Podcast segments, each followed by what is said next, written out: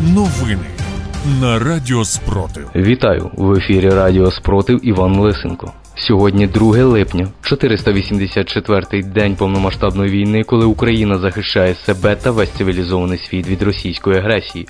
Розповідаємо про головне. Фахівці Інституту вивчення війни припускають, що військові операції навколо Бахмута можуть обернутися для російського командування або ризиком на Херсонщині і Луганщині, або ж відводом загарбників з півдня України.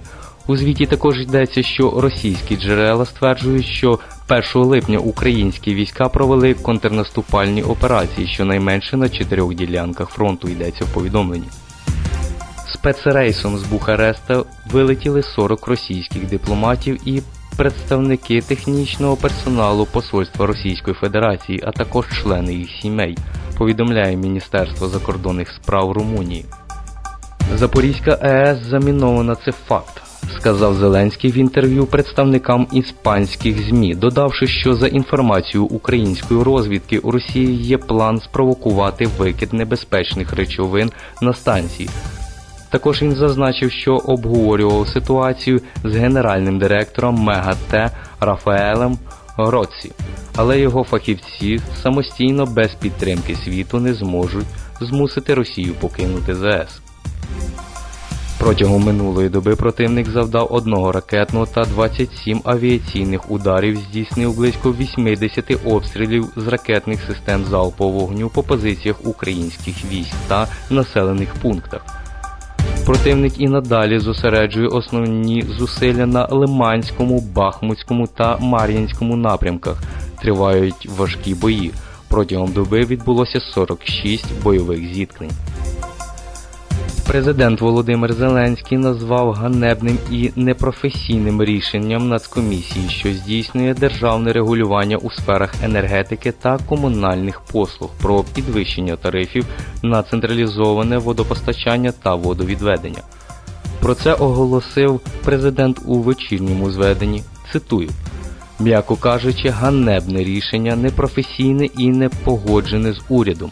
Ми не можемо і не будемо сприймати спокійно таке рішення. Уряду доручено представити рішення у відповідь». Росіяни продовжують впроваджувати різноманітні схеми примусової паспортизації тимчасово захоплених регіонів. Так, відтепер російська макулатура обов'язкова для всіх охочих вступити до лав псевдоуніверситетів, які ворог створив на базі захоплених українських вищих навчальних закладів. Щоправда, черг до цих закладів і так немає, тому ми маємо сумніви в ефективності такої тактики, повідомляє Центр національного спротиву.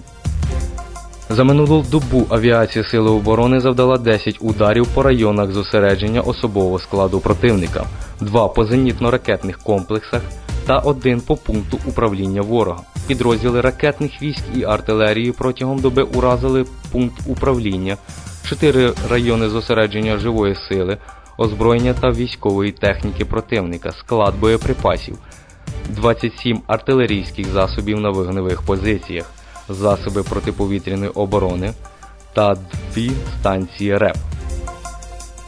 За останню добу Сили оборони України ліквідували сімсот дев'яносто російських загарбників.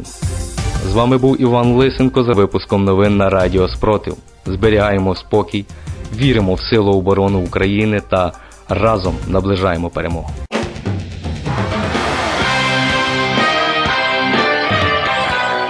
Радіо Спротив.